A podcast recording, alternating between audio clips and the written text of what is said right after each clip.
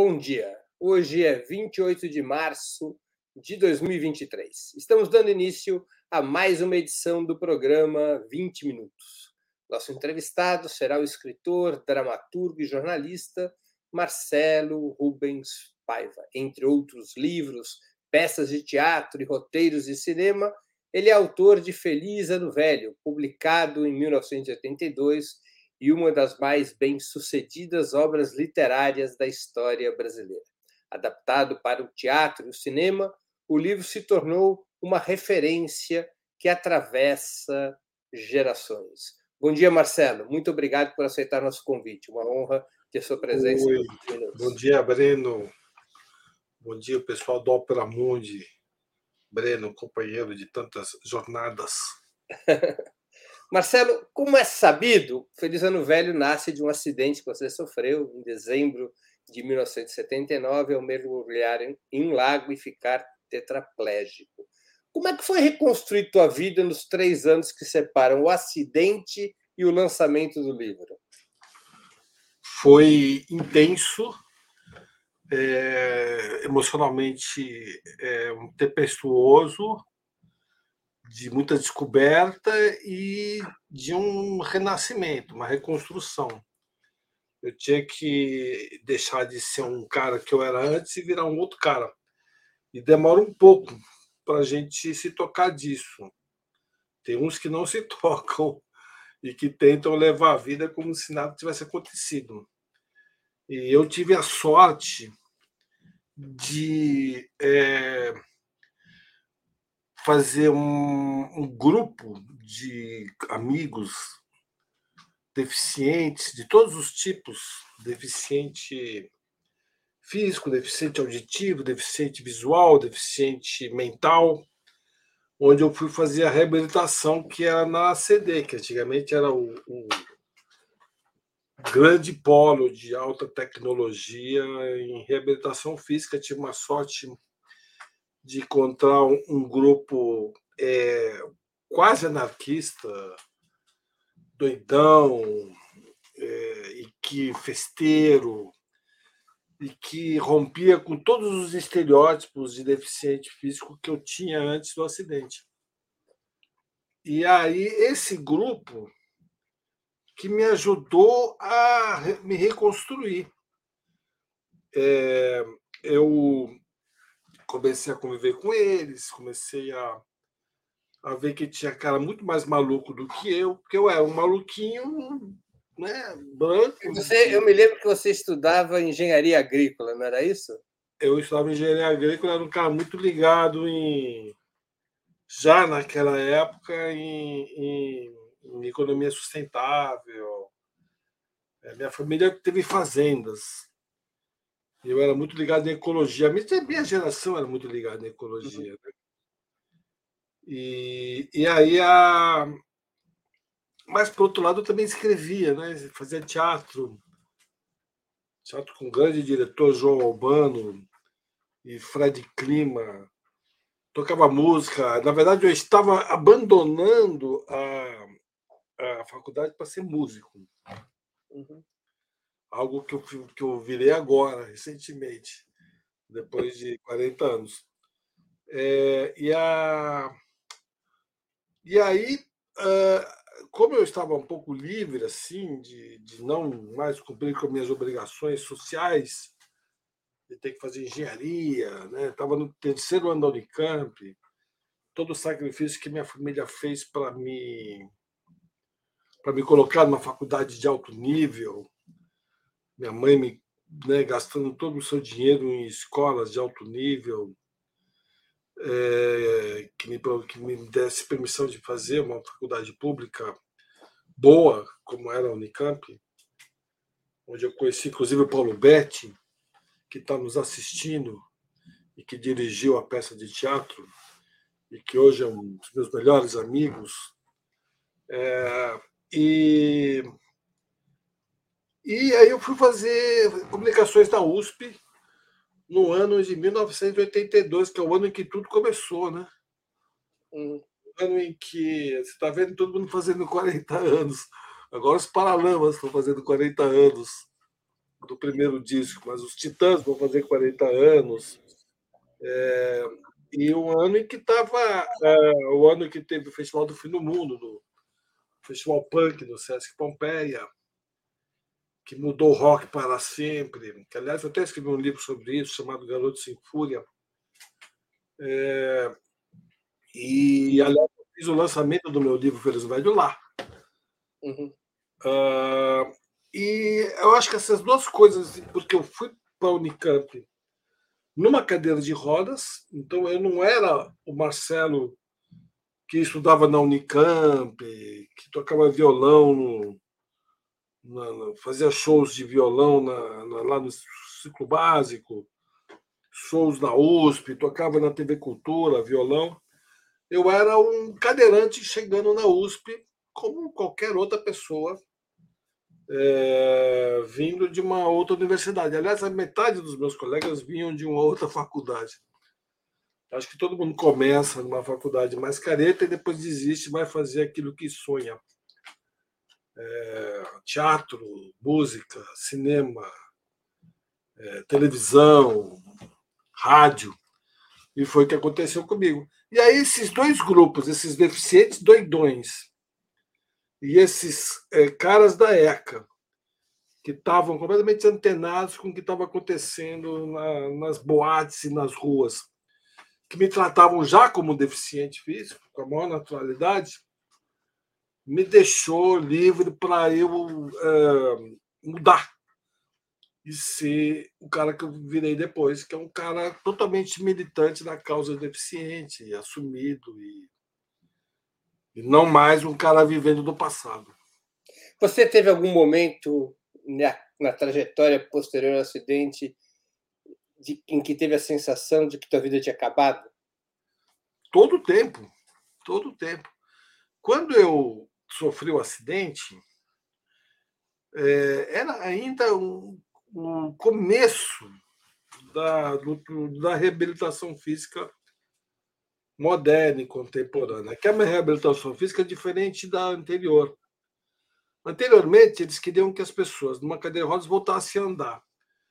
Então, enchia de muletas e, e, e aparelhos ortopédicos, coisas muito incômodas, quando, na verdade, o, o melhor era não é a gente voltar a andar, mas sim nos dar uma cadeira de rodas boa e colocar rampas na cidade, elevadores acessíveis. Ao contrário, foi quando é o famoso lugar de fala, quando os deficientes começaram a ter lugar de fala e falaram, para lá, é muito desconfortável esse aparelho que vocês estão dando. Eu prefiro ir daqui até lá na cadeira de rodas do que montar no aparelho e levar duas horas. Inclusive, é até interessante que na peça Feliz do Velho, eu queria fazer uma homenagem aqui ao nosso grande amigo Adilson Barros, que era do grupo teatral, que ele fez uma música. Adilson era um cara muito sensível e, e ele fez uma música sobre a cadeira de rodas.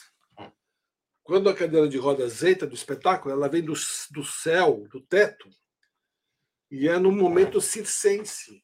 Ele faz um médico e ele canta um sambinha assim, que eu não lembro exatamente a letra, mas é a cadeira de rodas é um veículo para ir daqui até lá, ela tem roda, e era isso, a cadeira de rodas é um veículo, né? ela não é simbolicamente o final dos tempos. Pelo contrário, ela ajuda a gente a nos reintegrar socialmente. Agora, Marcelo, muitos deficientes, quando a gente lê relatos ou entrevistas, dizem que uma das coisas mais difíceis de lidar é o fato do entorno, dos amigos, da família, te tratarem, passarem a te tratar como uma vítima de uma circunstância insuperável e cria aquele ambiente de que você vira um coitado. Você viveu isso? Vivi, claro, vivi com os meus colegas antigos, a minha turma antiga. E por isso que quando eu fui para outra faculdade, no outro ambiente, que não te conheciam antes, que não me conhecia antes, que não sabia quem eu era, e que me tratava como uma pessoa numa cadeira de rodas, foi muito mais natural a minha reabilitação.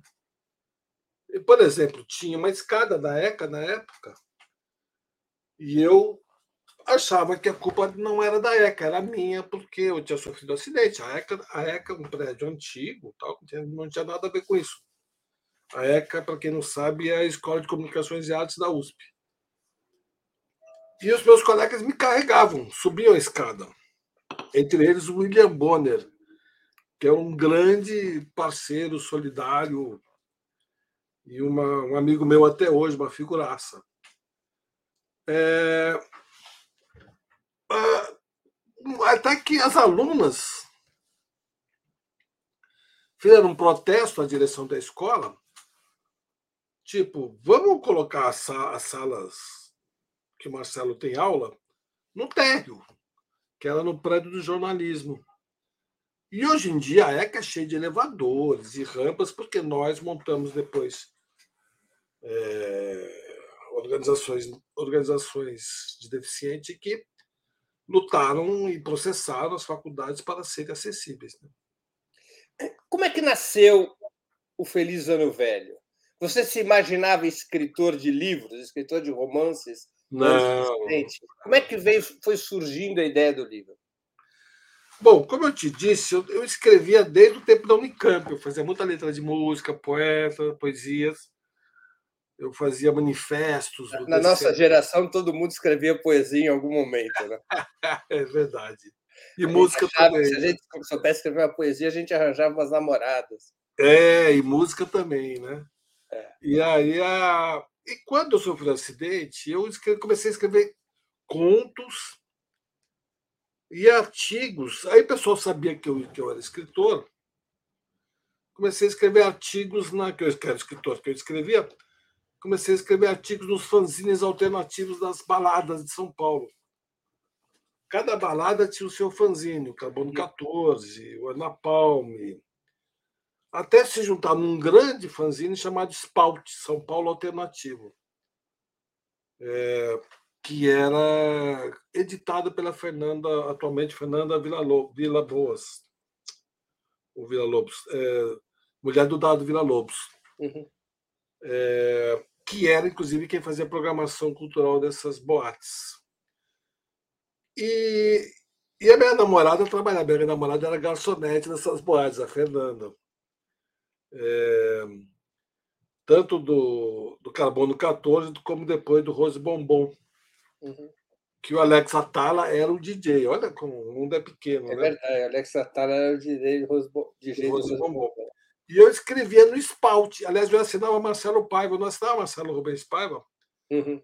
Porque tanto eu quanto a Veroca, minha irmã, que é líder estudantil, que você conhece bem, a gente queria, por incrível que pareça, se descolar da figura de ser é, órfão do Rubens Paiva.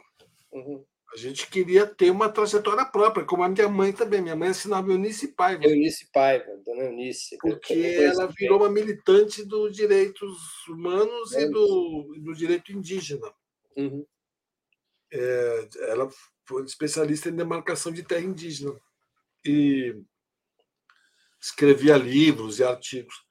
Então, é uma, uma, uma reconstrução que eu comecei a fazer através da, da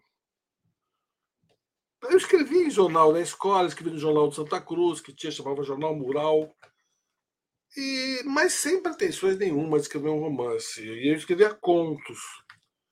Escrevi um texto para a revista chamada Leia Livros, que era editada pelo Caio Graco. Sim. Que era que é o filho do Caio Prado Júnior e o dono da editora brasileira. Da editora brasileira, que tinha a coleção Cantadas Literárias, que estava revelando novos autores. Reinaldo Moraes, Caio Fernando Abreu, Ana Cristina E, e tinha como um dos. Já tinha como um dos braços direitos dele, o braço direito dele, o Luiz Schwartz, né? Luiz Schwartz, Luiz Schwartz, Martina Suzuki. Que iria fundar a Companhia das Letras. Caio Túlio era um timaço, e o próprio é. Caio Fernando Abreu. Era um, uma quadra de ases. E aí ele falou para mim: escreve um livro sobre o que está acontecendo. O Caio Graco propôs isso. Caio Graco. Que era amigo da minha família e, e, da minha mãe. Minha mãe era advogada, inclusive, da editora brasileira. Uhum. É... Aí eu comecei a escrever. Mandei para ele as 100 primeiras páginas, meio assim naquela crise É, tipo, será que é isso que você quer? Você escrevia. Você, você, não, você manteve as mobilidades dos dedos?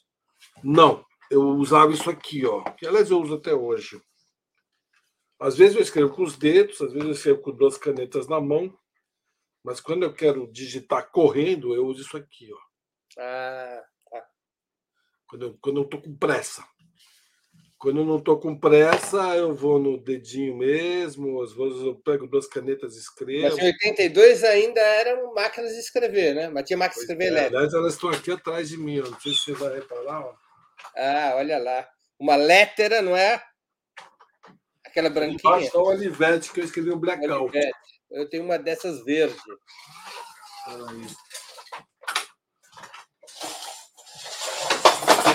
Olha, a coleção delas. Tem a coleção de máquinas. Tem mais uma. O Feliz o Velho eu comecei a escrever numa máquina é, manual mesmo. Aí um tio meu soube me deu uma máquina elétrica. E aí eu ganhei meu primeiro dinheiro e comprei a famosa Olivete. Estava ali embaixo, Olivete. Uhum. Que era aquela da bola, né? Sim. Não, a grande coisa da máquina elétrica não era nem a facilidade do teclado, era ter o corretor, né? Exato. Porque o problema da máquina. Exato, voltava, né? Putz, é, voltava e corrigia. O duro da é. máquina normal é que você tinha que passar um corretor e, é. e datilografar de novo. Nossa! E aí, os meus primeiros dois livros foram escritos na máquina, e a primeira, minha primeira peça de teatro também. O meu terceiro livro foi escrito no computador, que é o Abrari, que aí, como eu estava com muito dinheiro, eu tive bala para comprar um computador, que era uma coisa caríssima no Brasil. Claro. Claro. E aí, agora, passados 40 anos do lançamento do livro, como é que você enxerga as razões de um sucesso literário tão impressionante que atravessou o tempo e continua a ser lido por sucessivas gerações? Você hum. imaginava que isso pudesse acontecer? Não, de jeito nenhum. Tanto que é, eu fui muito íntimo, muito sincero num livro que, se vocês se alguém me dissesse, olha, ele vai ser lido por milhões, eu não teria sido tão sincero assim. Eu acho que tem uma coisa assim da reconstrução desse garoto que era um garoto é, bonitão na faculdade, surfista, violonista, fazia sucesso com as garotas e que de repente se arrebenta todo. Olha lá. Eu era bonito pra caceta, né? Pô, se né? arrebenta todo eu me lembro que a gente tinha inveja de você. tinha inveja. E escrevi numa linguagem coloquial, propositalmente, uma linguagem que quebrava os parâmetros literários da época, é, que era a linguagem como as pessoas falavam. Isso foi um projeto meu de. É, não é eu que inventei, é totalmente inspirado no jornalismo moderno da época, né? Paulo Francis, Gabeira, pessoal do Pasquim, é, nos cartoons do Angeli, Glauco, Alaerte, é, Enfio, um grande professor.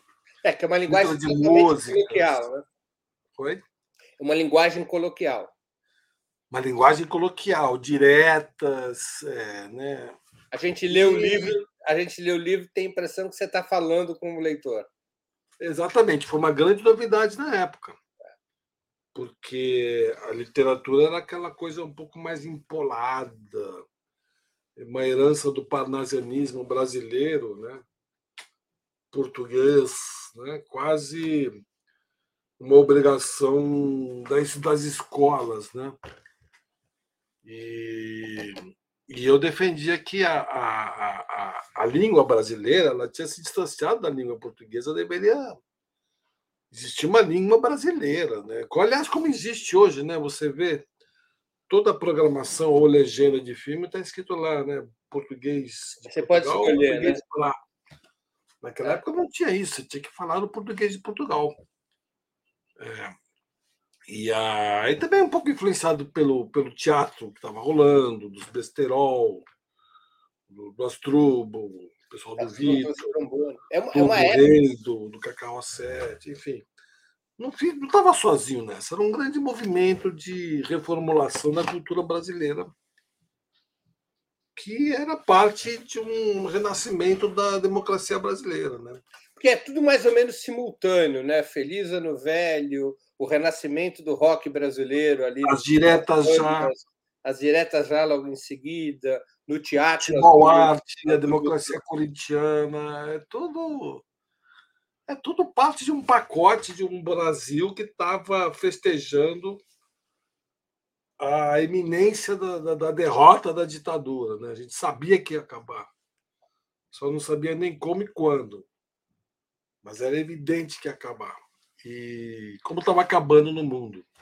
Tinha acabado já na Espanha, tinha acabado em Portugal, na Argentina estava acabando, enfim, foi um rompimento ali do. E é uma onda cultural que varre todas as, as áreas da atividade. Isso, todas as áreas, que começa com o movimento punk também, enfim. É. Aí veio pós-punk, enfim, cinema, tudo, né? É, Coppola, é, Scorsese. Sim, mas quando você estava escrevendo Feliz Ano Velho, essa ideia de escolher essa linguagem já estava processada na tua cabeça ou você simplesmente escreveu como se estivesse conversando com alguém? Não, já estava processada porque era como eu escrevia as crônicas Fanzine. dos fanzines e os contos. Já era uma coisa natural minha de abusar da linguagem mesmo, de romper com esta ortodoxia da semântica literária. Apesar de respeitar muito meus escritores favoritos. Aliás, Guimarães Rosa também fez isso, ao seu estilo, é. né? Jorge Amado Sempre... também. Oi? O Jorge Amado também fez isso. Jorge Amado, o, o, o Joyce é, Beckett, né? Sem querer me comparar, evidentemente, mas isso não é uma coisa minha, isso é uma coisa da, da, da cultura mesmo, de sempre querer renovar a linguagem. Toda aquela geração beatnik nos Estados Unidos. Também, que nos influenciou muito, porque, por incrível que pareça, a Brasiliense começou a traduzir os beatniks e publicar naquela época. Claro. Não, a Brasiliense era a grande editora dessa onda cultural, né?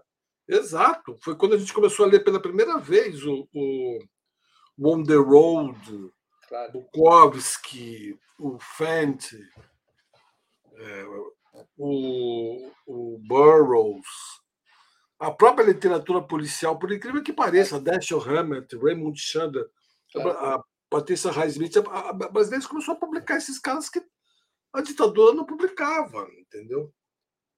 E a gente começou a ler isso, falou, meu Deus, agora Vidal. É. Meu Deus. Em Calas, claro. É, o, o Talas o, o outro lá, o, o, mais louco de todos lá. Truman Capote. Hã? Truman Capote. Não, o outro. O... Ah, idade, idade é fogo.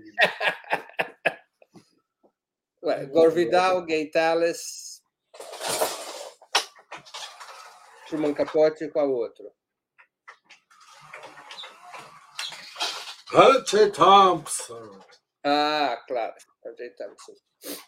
Claro. Hunter Thompson, que é o mais. Agora, deixa eu fazer uma pergunta. Do, do, que eu sempre bom. fiquei. Hunter Thompson, que é genial, que é genial. É, quando o Feliz Ano Velho foi lançado, houve críticos é, que comparavam a linguagem do Feliz Ano Velho com outras obras da mesma época, e o grande exemplo era Porcos com Asas, dos italianos Marco Rarici e Lídia Ravera. Sim, é... foi o precursor desse movimento das cantadas literárias. Você vê o teu livro, O Feliz Ano Velho, como parte de uma escola literária? Sim, sim. Sim, é, como parte dessa, dessa. Apesar de eu não ter nada a ver com Porcos com Asa, de onde... Claro. Reinaldo Moraes é meu vizinho aqui, a gente frequenta os mesmos bares a literatura dele até até um é, é, um, é o meu escritor favorito, brasileiro favorito, Reinaldão. É, e a gente se encontra direto e conversa direto. O Reinaldo eu me identifico. Mas o Caio Fernando Abreu eu não me identifico nada, nada. Assim. Ele era meu amigo, mas ele é mais profundo. Ana Cristina César também não me identifico. Cacá, me identifico mais um pouco. É, o outro lá também, que, que o Radon Nassar, que também foi revelado pela Cantadas Literárias, não me identifico absolutamente nada com ele. Então, assim, não pode classificar isso como um movimento literário, os modernistas, os parnasianos. Eu acho que foi um momento em que. Uma coisa mais geracional. Geracional, apesar de também o Caio Fernando Abreu e o Reinaldo serem mais velhos do que eu. Uhum. O Raduan, então, mais velho ainda. Mas eu acho que é de uma nova literatura. Assim, não, existe mais regra, não existe mais um padrão, entendeu? É uma não escola nada mais escola. Não, é, não somos mais classificáveis há muito tempo. Aí tentaram fazer geração dos anos 90, geração grama. Ah, não, funciona. Não funciona. É, normalmente. Para ser bem honesto, Breno, nem, nem funcionava antes. Claro, claro. O modernismo agora, graças ao grande Rui Castro, está sendo questionado. Claro. Quer dizer, como é que você considera. Como é que você não considera o João do Rio modernista? João do Rio para mim, um dos maiores escritores brasileiros, é o precursor do modernismo. E eu já ouvi falar, e que tem toda a razão, quer dizer, o Lima Barreto foi descartado pelo movimento modernista porque ele não queria fazer parte, ele estava lá no Rio. É, indo e voltando dos asilos, que ele se internava, é, se internava voluntariamente. Mas, por exemplo, eu já ouvi gente falando, e eu concordo, que o Machado de Assis é o primeiro modernista brasileiro. Um livro escrito um defunto é, cheio de linguagem coloquial e reformulando toda a linguagem brasileira. O primeiro grande autor brasileiro, né, falando dessa nova burguesia. rompia com aqueles paradigmas neolusitanos ou franceses. É, quem falou que foi o Oswald e o Mário que inventaram a literatura modernista? Pode ter sido antes, não, não tem, não faz muito sentido isso. Aí regionalistas, depois vem o movimento dos regionalistas.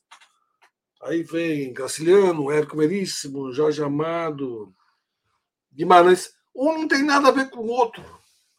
A única diferença, a única semelhança é que o Jorge Amado é da Bahia, o Graciliano lá de Alagoas, o Guimarães do Sertão, que nem era do Sertão, porque ele foi só 15 dias durante o. Euclides da Cunha, é, e, o, e, o, e o Euclides, o, o, o, Euclides da Cunha talvez tenha sido a primeira obra do novo jornalismo, sem que os americanos foi. soubessem. E foi um best-seller, né? Foi um é. best-seller. Que, e, o, e, o, e o pai do Veríssimo, né? o Érico Veríssimo. Claro. Não tem nada a ver um com o outro, apenas que eles não são do eixo Rio-São Paulo, especialmente do Rio.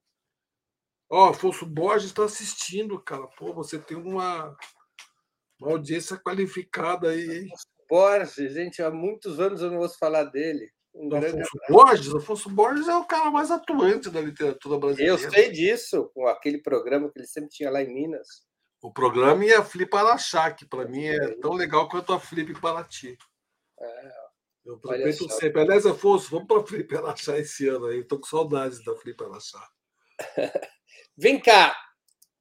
É, além da, do teu acidente, que é a base do Feliz Ano Velho, você tem na sua história familiar, na sua história pessoal, o desaparecimento do teu pai, Rubens Paiva. Quando a gente leu Feliz Ano Velho, eu já o li e reli algumas vezes, é, é curioso porque quando termina de ler o livro, e, a, e, e a, vamos dizer, tem duas tragédias no livro, né? Ali a sensação que as pessoas ficam. Outro dia, um dos meus filhos disse isso, que ao, ao invés de ser uma obra que deixasse triste por conta das tragédias, a sensação é de uma liberdade quase eufórica. Quando você escreveu, você tinha noção que provocaria esse impacto? Sim, ó, antes de o, o, Afonso falou que esse ano são três: Fliparaxá, Fliparacatu e Flitabira. O cara está dominando as Fli. Muito bem. Feira de livros é, literárias internacionais. Boa sorte, Afonso. Estamos aí. Qualquer coisa, nos procura. É, sim, foi proposital. Esse bom humor do Feliz no Velho foi proposital exatamente para quebrar esse paradigma. Eu detesto essa paradigma, mas para quebrar esse, esse preconceito que existia da pessoa deficiente ser uma pessoa triste, para dentro, infeliz. É, porque eu conheci esses malucões, esses doidões, e eu nunca ri tanto na minha vida como em congressos de deficientes, a coisa mais engraçada, entendeu? É uma tiração de sarro, uma zoação o tempo todo. Vou te dar um exemplo. Na CD, tinha o pessoal, policiais militares, que sofriam um acidente, levavam um tiro. E, e iam fazer reabilitação com a gente. A gente chamava eles de rota, porque eles tinham um bração assim, e eles andavam assim com a cadeira de rodas, que nem a rota que anda com o bração para fora, assim, né? Os caras andam musculosão. Rota, para quem não sabe, é a polícia. Ronda Ostensiva Tobias Jaguar. É, é a polícia que se acha dona do mundo aqui de São Paulo. E, e ainda mais na época. Oh. E aí a gente chamava os caras de rota. Os caras, a rota chegou. Esconde aí, esconde aí. Isso é uma das 500 piadas que a gente tinha internamente.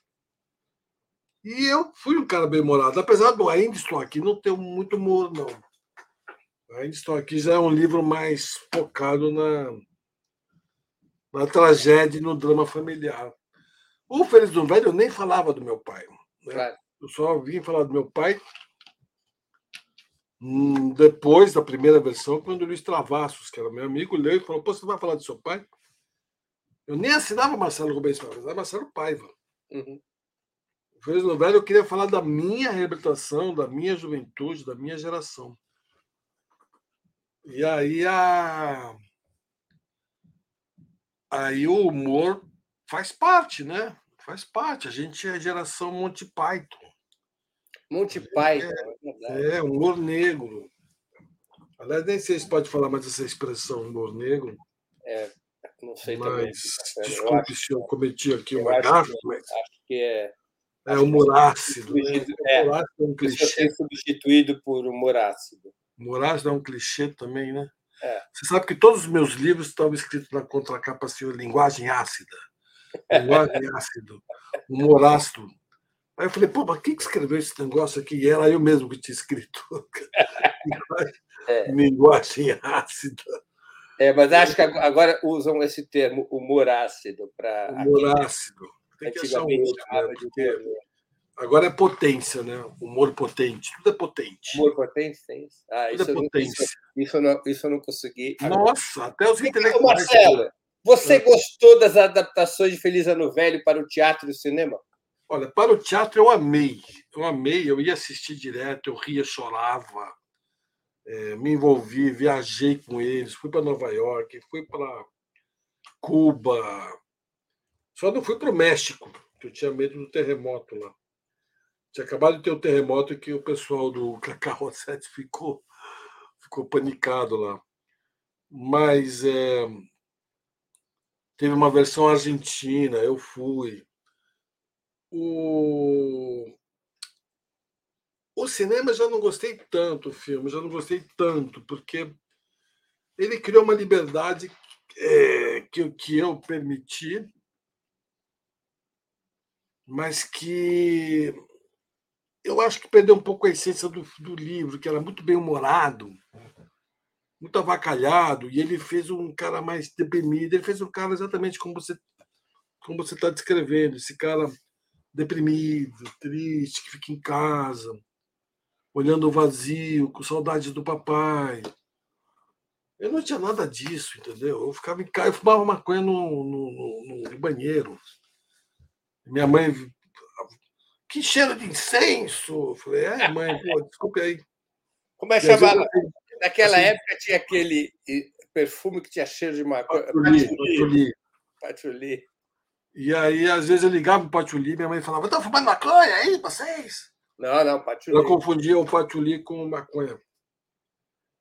E o, e o filme é um pouco mais pesado, um pouco mais. Eu acho que é mais a cabeça do diretor que também tinha perdido o pai, e ele teve todo o direito de expor o seu, né, o seu interior, né? É, não censuro ele por isso. Você tem ideia dos números de Feliz Ano Velho? Por exemplo, o total de exemplares vendidos e de edições traduzidas para outras, outros países? Não, menor. Menor. É porque Primeiro, tem muito livro pirata, né? Tem muito livro que não tem muito país que traduziu sem eu saber. Especialmente os livros, países da cortina de ferro, né? Outro dia eu vi que tinha uma versão tcheca. Assim. Depois ninguém prestava contas com ninguém, né? É, não tinha esse controle que tem hoje. E as primeiras edições as primeiras editoras, exatamente as edições que mais venderam, as editoras, elas não eram informatizadas ainda, né? Era tudo. O computador veio nos anos 90, o livro é de 82. Claro. A gente estimula, assim, um chute que a gente fez outro dia. Certamente é mais que um milhão, mas eu não sei quanto. A gente não sabe. Ele continua. O livro agora está com que editora?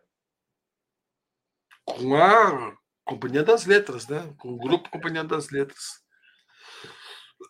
Eu acho que está na. O, Grupo Companhia das Letras são vários selos, né? Uhum. Está na Alfagar, Alfaguara. Alfaguara. Já esteve no Objetivo, é lá, Alfaguara. Ah, tá aqui, ó, Alfaguara, tá certo.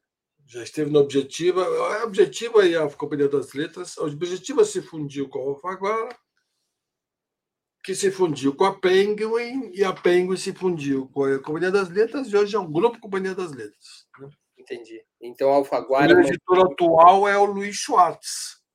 Claro. Tanto que o Ainda Estou. O Feliz Novelho, quem deu o título foi o Caio Graco. O Ainda Estou Aqui, quem deu o título foi o Luiz Schwartz. O Luiz Schwartz. Marcelo, depois de Feliz Ano Velho, você escreveu mais de 20 livros, peças de teatro, roteiros para o cinema. Qual é a tua própria obra preferida? Sempre a última. Do começo ao a fim. última não, Marcelo, isso dá azar, é a mais recente. É, a recente. É. Pode ser a última também. Mas é o, o do começo ao fim, o romance, o auto-romance que eu escrevi, auto, auto-ficção que eu escrevi, em, que eu lancei em agosto, que também é da, da Alfaguara, que eu adoro. Se você perguntar isso para o escritor, ele sempre vai falar que é mais recente. É mesmo? É. Porque a gente acha que a gente está sempre melhorando, né? aprimorando. Você já experimentou reler Feliz Ano Velho recentemente? Não, eu não releio meus livros. Assim, eu só reli uma vez na época de fazer alguns cortes quando eles foram é, digitalizados. Quando eu saí, quando a Brasiliense é, começou a, a, a, ficar mal das pernas, eu fui para Siciliano, que faliu. Aí eu fui para o Objetiva. As editoras não passam os logotipos, os, sei lá, não sei o nome daquilo. Então eles tiveram que di, di, digitalizar tudo de novo. Um arquivo Word. Eu falei, opa, me dá esse arquivo que tem um monte de frases e palavras que eu gostaria de tirar. Teve um livro meu que eu tirei 40 páginas, o, o Não é do Brasil. Você acha que ao longo desses 40 anos de trajetória literária, mais de 40 anos agora, você manteve mais ou menos o mesmo estilo? Ou você acha que seu estilo mudou? Não, mudou, mudou. Ele está mais profundo, tem mais técnica agora, né? Tem mais experiência. No começo eu era muito inexperiente, eu demorava muito tempo para escrever. Agora eu já sei o caminho das pedras. E... Você eu que você, me... você é menos coloquial hoje do que era há 40 anos? Não sei. Boa pergunta. Não sei. A idade te fez menos coloquial? Não sei. Provavelmente. Mas também Hoje em dia tem aquela tal história, né? Às vezes alguém fala para você assim, nossa, você escreve difícil. Você fala, pô, mas como eu escrevo? Eu não sei. Eu não sei se a pessoa sabe o que é a palavra paradigma, a palavra dialética. Quando eu tinha 20 anos, talvez eu não soubesse o que era paradigma, dialética. De deixa eu te perguntar de um outro jeito. Feliz Ano Velho faz um estupendo, fez e faz um estupendo sucesso com a juventude. Teus livros mais recentes também têm a juventude como público principal? Não, não. Eu tenho 63 anos, né? Então, naturalmente, eu acho que agora eu, eu, eu descrevo conflitos de pessoas da meia de 40 anos, 45 anos, 50 anos. Não vou escrever um, um, um conflito de um garoto de 20 anos, né? Até porque eu nem sei o que, que um garoto de 20 é, anos pensa. Eu, também não tenho, eu, também não tenho, a mais vaga ideia. É, os milênios, não tem ideia, né? Eu acho que seria uma hipocrisia danada eu ficar vivendo de um público que eu não faço parte, né? Claro, claro. Ficou mais difícil escrever no Brasil dos anos Bolsonaro ou o perigo fascista é fator de criação, como Walter Benjamin chegou a afirmar uma vez? Não, ficou muito difícil, ficou muito tenso muito tenso, foi horrível. Foi horrível. Todo mundo parou para repensar. Você sabe que eu fiz um livro durante a pandemia com meu filho, que ele tinha, insinuações é, e que o personagens infantis, um livro infantil, tinha insinuações de que o personagem já tinha uns traços GLS e que se revela quando ele amadurece. Né? Um livro de, de cores, parecido com Flix. Uhum. Que lá está aqui na minha frente o Flix.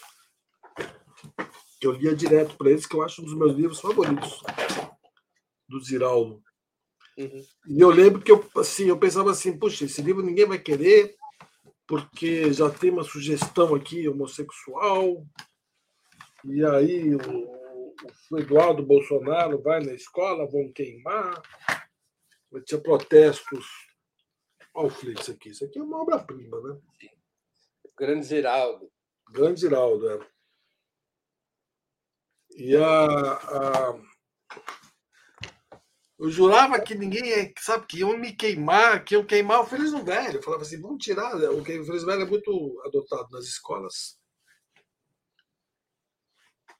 GLS é modelo de carro antigo. É porque agora se fala LGBT. LGBTQIA. É... Explicar é... para as pessoas que não é fácil envelhecer, a gente tem que aprender siglas novas o tempo todo. É, e as pessoas são rigorosas. Se você comer. Não, gente, é, é, até outro dia era. Ex-lésbicas simpatizantes. Agora, agora GLBTQIA. É, tá bom, feita a correção. Obrigado, viu? Eu acho que é muito importante que nos corrijam. É... Ainda mais numa entrevista ao vivo que você está pensando em 10 coisas ao mesmo tempo. É... Então, aí você estava contando a história da, de escrever sobre o período, escrever no período Bolsonaro. Ficou tenso. Pois é, então, aí assim, eu já imaginava que o Feliz no Velho ia ser jogado em fogueiras é, como o fascismo faz, né? Aliás, o stalinismo também faz. E quer ser cancelado, quer ter professores na escola, né? Como vocês adotam este livro infame para as minhas crianças? Um livro que fala de drogas e sexualidade. Vocês estão querendo sexualizar o meu bebê querido, né? Mas graças ao bom destino e luta de todos, eu acho que a gente, pelo menos quatro anos, a gente vai começar a ficar livre desta, desta infâmia que é o fascismo que está né, se espalhando pelo mundo, uma coisa terrível. Né? Marcelo, você imaginava que no Brasil as ideias fascistas pudessem ter tanta força social como se revelaram? Não, Nem nos Estados Unidos, né? Não, não dá para imaginar.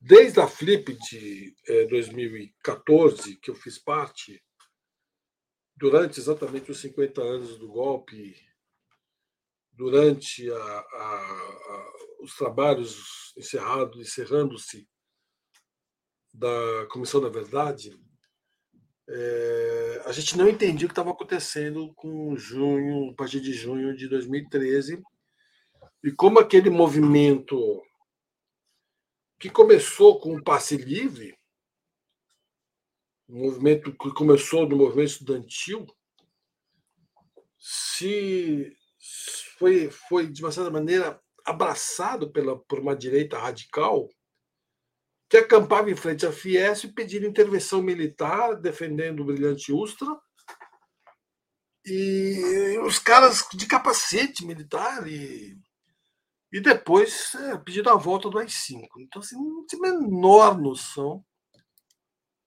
E que acabou elegendo um, fascista dos piores, né? Já tem, tem muita gente de, de direita no Brasil que eu respeito, que eu, que eu considero mas aquele fascista e, e todo os a laia de pessoas que subiram com ele no poder, do Ministério da Cultura ao Ministério das Relações Exteriores, é, do Ministério do Meio Ambiente.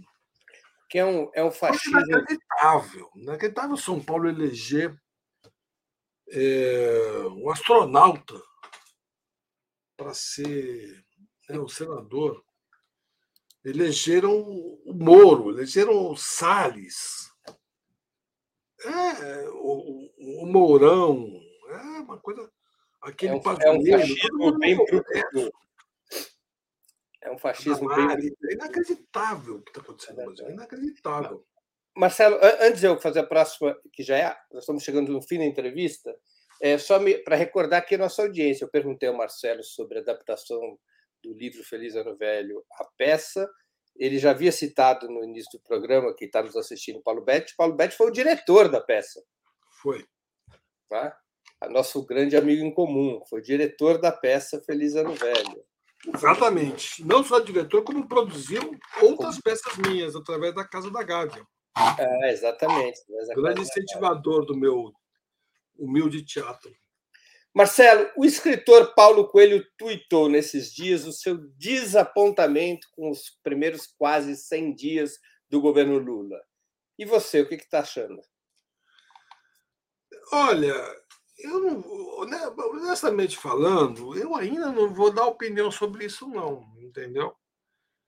Eu acho cedo. Eu acho que o governo Lula, na verdade, não é uma coisa só, ele é um governo. É uma frente você tem desde Simone Tebet até esse Juscelino aí, que é um cidadão que logo, logo vai ser eliminado da, desse, desse governo, é, cheio de implicações de corrupção. É...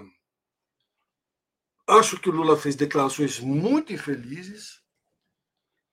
É, ele aparentemente é, fez uma campanha é, dizendo que não tinha rancor algum, mas eventualmente ele solta umas que você fala para quê, né? Não precisa. Cadê aquele grande estadista em quem a gente votou, né? É, ninguém sabe o que está acontecendo com o Lula, né? Eu acho que, em primeiro lugar, um cara que ficou dois anos preso e na cadeia perdeu a mulher, um neto. Um irmão. neto sofria bullying, né? cujos filhos foram massacrados pela, pela opinião pública como se fossem bilionários, donos da JBS e sei lá o quê. Até da Ferrari e que, na verdade, eles não têm nada. O irmão, é, dois anos numa sacanagem de um juiz de primeira instância, é, apoiado por toda a grande imprensa, é, com, com, com, complô da direita, que incluía o vice-presidente, o Supremo, foi, foi um vexame. Né? O, golpe, o golpe contra Dilma, é, a prisão do Lula, um juiz que. As, as delações. Agora vem as, o caso da tecla do Lã, mas aquelas delações que não faziam o menor sentido, as ameaças, tudo focando no Lula, que era né, o centro da conspiração, e esse cara depois vira o ministro do Bolsonaro. Quer dizer, é... e agora é senador da República, mulher é, é deputada, enfim, é, é escandaloso, né? Foi escandaloso mesmo. E claro que ele tem ódio, raiva, é, mas ele é um estadista. Ele tinha que é, ser mais Mandela ser mais Martin Luther King, ser mais Gandhi, demos tudo do que né, como ele está se comportando atualmente. Tomara que ele. Eu, eu, eu ainda não dou opinião porque eu acho que ele pode, pode mudar.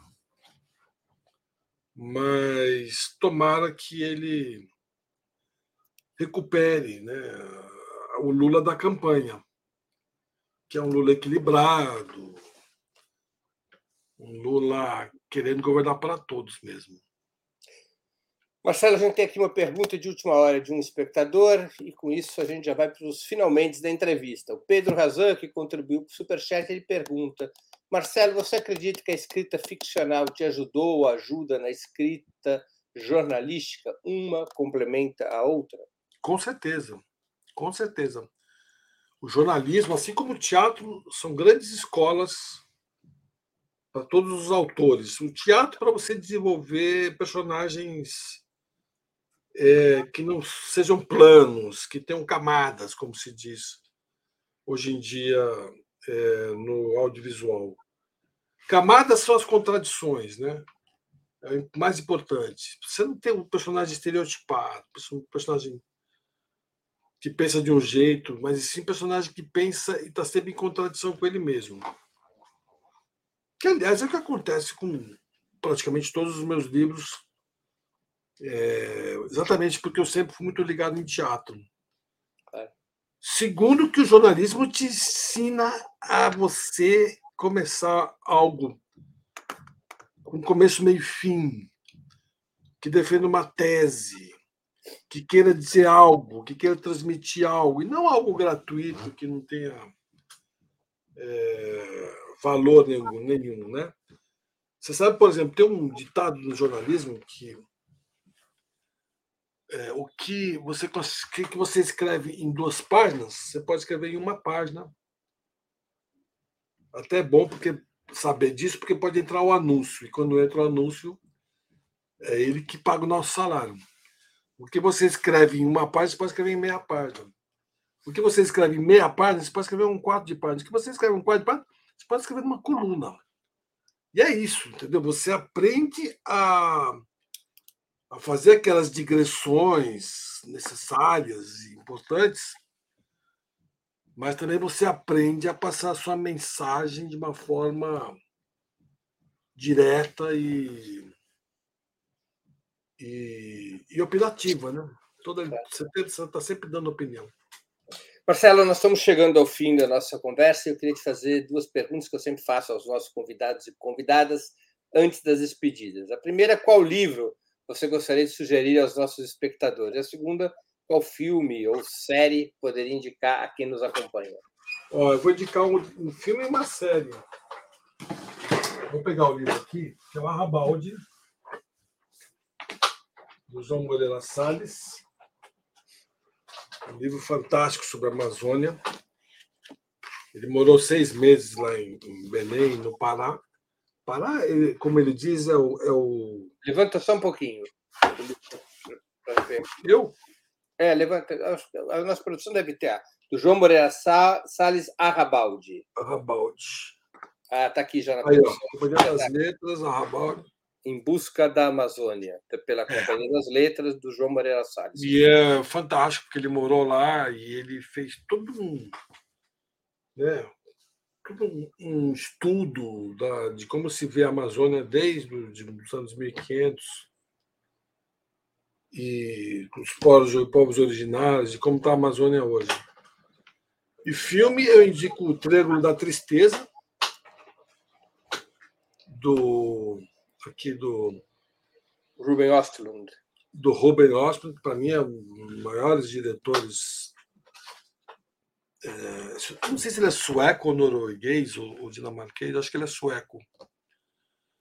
Que fez dois filmes absolutamente geniais, The Square e, e o da Avalanche. É, e que é uma ironia, é, um humor ácido. da, da luta de classes. Né? Ele é, é absolutamente genial, assim como ele lida com, com essa grande diversidade social que o mundo existe hoje entre os muito, muito, muito ricos e o pessoal pobre. E a série, eu indico Succession, né? Succession, que está com a nova e última temporada começando Está na quarta temporada, que também é a mesma coisa, né? Mostra uma, uma elite é, dona de um grande império de comunicações completamente é, maldosa um com o outro, sarcástica e que lutando pela sucessão do velho que vai morrer ou que quer se aposentar. São os filhos e o genro e os sobrinhos de uma empresa que está à beira da falência porque está ficando obsoleta, né? Marcelo, eu queria agradecer muitíssimo pelo teu tempo e por essa conversa tão interessante. Muito obrigado por ter aceito o nosso convite e dar a oportunidade de te rever, ainda que de forma virtual. Breno, obrigado. Desculpe a pressa, tem tantas perguntas a fazer, mas é, desculpe aí se eu usei algum termo errado. Ainda bem que existem os, os, as, os, os ouvintes para nos corrigirem é, imediatamente. Para nos atualizar também. É, não, eu sei muito bem que a GLS que a mais, mas na hora só saiu, né? E, e tomara que a gente consiga é, manter o fascismo longe de Brasília, é, manter um, uma sociedade solidária, voltar a ser uma sociedade preocupada com, né, com os destinos do país, que era o Brasil dos anos 50, né, o Brasil da bossa nova, do cinema novo, cujo projeto foi interrompido com o golpe de 64 e outro projeto foi interrompido com o golpe de 2016. É, e vamos ver se a gente fica atento, porque a, a direita ela ela trabalha, viu? Ela trabalha 24 horas por dia. E a gente precisa se unir. Vamos parar de ficar guerreando entre nós. E bela tchau, bela tchau, bela tchau. É isso aí. Obrigado, Marcelo, mais uma vez. Ok, um beijão para todos. Tchau, tchau. Também agradeço a todos e todas que assistiram a esse programa, em especial aqueles e aquelas que puderam fazer contribuições financeiras ao nosso site e ao canal de Ópera Mundi no YouTube. Sem vocês, nosso trabalho não seria possível e não faria sentido. Um grande abraço a todos e a todas.